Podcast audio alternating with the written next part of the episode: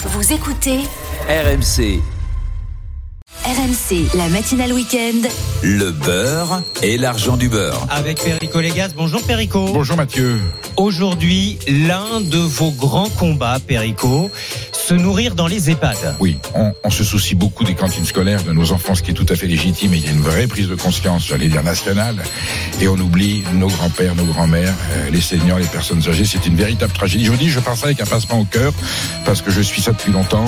Et, et c'est, aberrant, c'est terrifiant ce qui se passe. Pas partout, bien sûr, mais dans l'ensemble, on se fout ce qu'on donne à manger aux, aux personnes âgées dans, dans les EHPAD. Et, et nos collègues, de, nos confrères de 60 millions ont sorti justement une, une enquête qui me terrifie. 60 millions de consommateurs, oui, qui confirment le pourquoi de votre combat. Je rappelle juste que il y a un peu plus de 500 000, même près de 600 000 Français qui vivent aujourd'hui en EHPAD. Clara Gabillet, bonjour. Bonjour. Regardons cette étude qui a été publiée en fin de semaine par 60 millions de consommateurs qui pointe donc la mauvaise qualité des repas dans ces établissements. Oui, des repas mixés, peu appétissants, sans aucun goût, des aliments non identifiables, pointent euh, ces résidents d'EHPAD. Ils sont 255 à avoir répondu à cette enquête faite par formulaire et ont entre 70 et 103 ans. Ils sont, tenez-vous bien, seulement un quart à terminer leur assiette. Des résidents qui pourtant trouvent ces repas relativement équilibrés, mais presque systématiquement mixés, même pour ceux qui n'ont pas de problème pour mâcher la nourriture. Et souvent, il n'y a pas d'autre choix de plat. C'est ce que déplorent un deux tiers des répondants? Deux tiers aussi qui disent devoir patienter longtemps au moment du repas, car il n'y a pas toujours euh, du personnel disponible hein, pour les aider à manger, et qui doivent aussi patienter très longtemps entre un dîner servi le soir à partir de 18h et le petit déjeuner du lendemain à partir de 7h. Souvent, ça va donc au-delà de 12 heures de jeûne. C'est le maximum hein, qui est recommandé par les médecins gériatres. Merci Clara. Pourquoi? Enfin, pourquoi Perico? Franchement. Tout ça pourquoi, Mathieu? Parce que les enfants, si on leur donne mal à manger, si la cantine fonctionne pas, s'ils rentrent en disant que c'est pas bon, vous avez les parents. D'abord, c'est les enfants, c'est la santé des enfants. On a une conscience, voilà. Et puis les parents rouspètent immédiatement. Ça, les vieux, on s'en fout. Personne ne dit rien. Bien sûr, il y a quelques familles qui dénoncent. Or, les vieux, c'est là, ce sont des gens qui ne se plaignent pas. Ils, ils se contentent. Voilà, ils vont pas revendiquer. Souvent, ils sont pas toujours en état. Ils se contentent de ce qu'on leur donne. Or, c'est d'autant plus scandaleux que autant pour les enfants, il y a une exigence nutritionnelle. À, à 98 ans, on va peut-être pas savoir s'il y a trop de gras, euh, même s'il faut faire attention à ce que leur donne. C'est pas des gens qui réclament. Et j'en ai vu tellement qui disaient, Monsieur les gars, vous pouvez pas dire au chef juste une omelette, un œuf à la coque, une pomme de terre à l'eau avec un peu de Un beurre. plaisir simple. Rien. J'ai goûté moi dans des EHPAD, mais c'est scandaleux. C'est c'est scandaleux. Ça me dé- ça me déchire le cœur. Évidemment, c'est toujours. La, la, la, la, la répression, j'allais dire la répression du coût, la restriction du coût, faut que ça coûte moins cher. Ce sont des financiers qui s'emparent de la gestion de ces Alors, c'est pire dans les, dans les EHPAD privés? Alors, alors soit Il y a une différence alors, entre public très et bonne privé? question, Mathieu. Soit c'est très bien parce que le directeur de l'EHPAD, et c'est le témoignage qu'on va avoir avec René Galibert, soit le directeur de l'EHPAD, il est conscient de cet enjeu et il donne carte blanche au chef pour faire quelque chose de bien et on s'en sort, ou alors c'est un pur financier et il dit qu'est-ce que c'est que cette histoire, on va faire le coup le plus bas et on donne de la saloperie à manger aux vieux. Or, le plus scandaleux, c'est que c'est pas vrai. J'ai prouvé, on a prouvé, je suis pas le seul à le faire, dans les cantines scolaires, on arrive à avoir des miracles, des prouesses formidables pour une, pour 1,90€, un vrai repas équilibré avec du goût, des produits sains. Bien sûr qu'on peut faire la même chose dans les EHPAD pour donner aux seniors une nourriture correcte et décente qui a du goût. Surtout que, faut bien comprendre, c'est leur dernier instant, c'est l'instant du repas. Les élèves, ils sortent chez eux, ils rentrent le soir chez eux, il y a de l'animation. Ces gens-là vivent dans cette EHPAD, souvent ils ont pas de famille. Le seul instant de réconfort qu'ils ont pour rêver, pour passer un moment, c'est l'instant du repas, c'est le déjeuner et le dîner. On n'est même pas capable de leur donner quelque chose qui leur donne un petit peu, en fin de vie, un peu de joie de vivre. Moi, je suis révolté. Je suis Bah, révolté. énormément de témoignages ce matin au 32-16 sur RMC et sur euh, l'appli euh, Direct Studio, l'onglet euh, Direct Studio sur l'appli RMC. Allons-y, Perico, allons-y dans les EHPAD. RMC, le beurre et l'argent du beurre. On est avec Eve Guillaume. Bonjour à vous. Bonjour. Vous êtes directrice d'un EHPAD public à Saint-Ouen, c'est en région parisienne. Est-ce que vous vous reconnaissez dans cette étude de 60 millions de consommateurs? Comment ça se passe les repas chez vous? Alors je m'y retrouve pas complètement, mais je peux retrouver des éléments que j'avais pu constater à mon arrivée euh, dans l'établissement, euh, puisqu'à l'époque on passait euh, par un prestataire extérieur et que aujourd'hui on a réinternalisé notre cuisine et que je dois dire que les repas sont, sont bien meilleurs. Et ça coûte, j'imagine, un peu plus cher. Alors pas forcément. Nous, notre objectif, c'était de réussir à faire en interne la même chose qu'avec le budget que l'on avait avec un prestataire extérieur. On pense souvent qu'un prestataire extérieur, ça va nous coûter moins cher et c'est pas forcément vrai. Euh, Aujourd'hui, nous, on est à, peu près à 6,70 euros la journée alimentaire, sans changer, sans compter les charges de personnel. Euh, c'est relativement cher et en même temps, l'inflation est aussi passée par là. Donc, ça reste un budget euh, tout à fait correct. 6,70 euros, on arrive à manger correctement pour 6,70 euros par jour? Trois repas. Hein. Trois repas, a- peut-être même la collation du goûter. Oui. Alors euh, on y arrive parce que euh, on est sur de la restauration euh, collective euh, aussi et que avec euh, nos marchés publics, euh, on arrive à faire à réduire des coûts.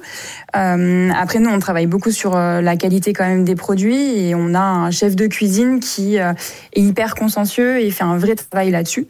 En tout cas, on essaye de de pas lésiner sur sur la qualité et c'est un travail quotidien d'aller vérifier chez les fournisseurs, trouver des produits qui euh, peuvent être en promotion ou autres et réussir à faire avec euh, des produits euh, qui sont de saison euh, et autres. faut s'impliquer, quoi, tout simplement. Mais Perico, quand on écoute Eve Guillaume, la solution, euh, elle existe. Elle existe, Eve Guillaume le prouve. On Réinternaliser on est- on la est cuisine, arrêter les prestataires. en région parisienne, en Seine-Saint-Denis, euh, dans un office public. Euh, donc, si, si Eve Guillaume y arrive, d'autres peuvent y arriver à, à plus forte raison. Il faut, voilà, faut se donner de la volonté, faut le décider. J'allais dire, c'est une décision politique. Faut décider qu'on va y arriver, trouver le personnel compétent.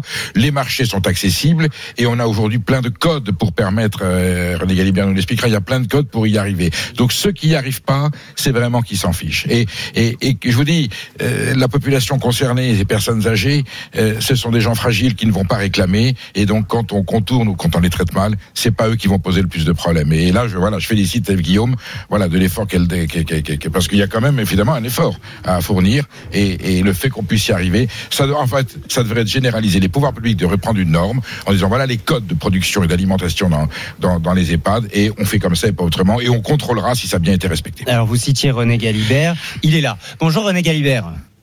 Bonjour. Vous êtes ancien chef cuisinier euh, dans un EHPAD euh, à Béziers. C'était jusqu'en 2019. Euh, Oui. Est-ce que vous aussi, vous avez dû réinventer tous les procédés? Euh, complètement. Moi, c'est euh, la mission pour laquelle j'avais été recruté en 2012. Euh, on avait, euh, enfin, l'établissement euh, avait une restauration euh, complètement traditionnelle avec tout ce qu'on peut connaître, les plats surgelés à l'avance, tout, tout ce tout ce format-là.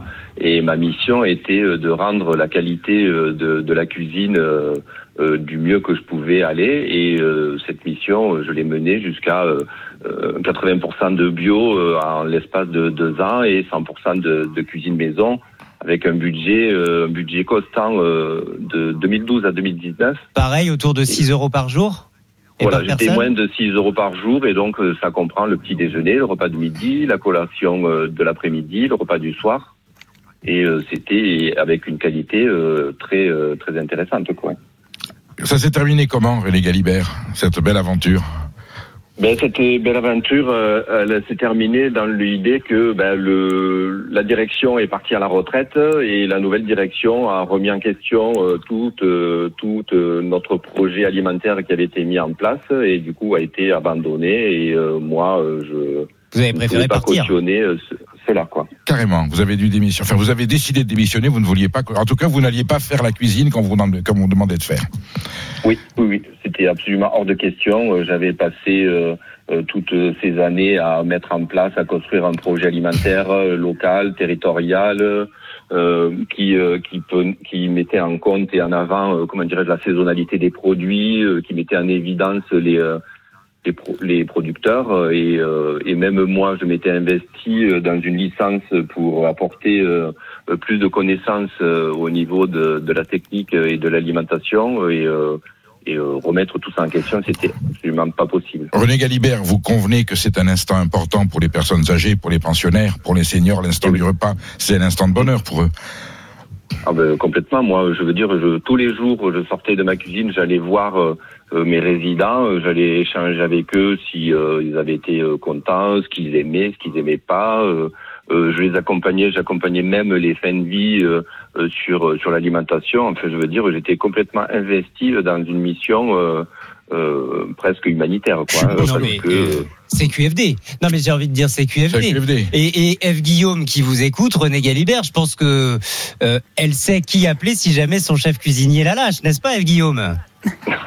Oui, mais ça tient, ça tient beaucoup au chef cuisinier et c'est hyper important de trouver des personnes qui sont euh, effectivement euh, investies. Nous, notre, mé- notre médecin, elle a pour habitude de dire qu'on peut donner tous les traitements du monde à nos personnes âgées. Il n'empêche que si demain on coupe les traitements mais qu'on maintient une bonne alimentation, bah, il se passera pas grand-chose. Alors Bravo. que si demain on leur Ah donne un oui. bon traitement et qu'on leur donne pas à manger ce qui leur convient, euh, les choses se dégradent extrêmement rapidement. Donc l'alimentation, c'est, enfin vous le disiez, pour les enfants, c'est très important, mais pour les personnes âgées, c'est aussi essentiel. Vous avez tout compris, effectivement, le- voilà, l'instant du repas est la, la meilleure thérapie pour que les personnes âgées puissent faire avoir une, vie, une, une fin de vie heureuse. Dernière précision, Eve Guillaume, chez vous, le repas du soir, c'est à 19h.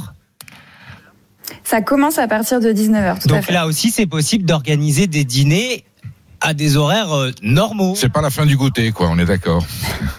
C'est vraiment l'heure du dîner. Non, c'est des questions d'organisation, de cycle de travail. Ça se travaille avec les équipes, mais quand les équipes ont bien compris euh, l'intérêt pour les résidents, et c'est quand même les résidents, les résidents qui restent euh, l'essentiel et au, au cœur de l'organisation. Donc, euh, Bon, eh ben, En général, ça se passe Je bien. vais suggérer aux, aux gouvernants concernés par ce dossier d'aller voir Guillaume et René Galibert. Mais c'est ce que Est-ce j'allais que vous dire. pouvez leur faire un code de fonctionnement Mais et puis on se battra ici et, et ailleurs pour qu'on puisse euh, voilà mettre en place un protocole alimentaire qui donne du bonheur et, et du réconfort. Je n'arrive même pas à comprendre pourquoi ça n'existe pas. Pourquoi il n'y a pas une règle la même pour tous et pourquoi c'est à chaque directeur de s'investir ou de ne pas s'investir sur cette question des repas. Votre indignation me flatte, Mathieu. Je suis, je me sens pas seul, je me sens moins seul, mais on est très nombreux à, être conscients de ça. En tout cas, Et bien sûr, et en encore tout une cas, fois, merci pour ce témoignage. de très nombreux euh, témoignages euh, encore plus indignés que, que mon indignation, encore une fois, au 32-16 ce matin. Merci Eve Guillaume, parce que vous prouvez que c'est possible, directrice d'un EHPAD public à Saint-Ouen. Merci à René Galibert, ancien chef cuisinier dans, dans un EHPAD à Béziers.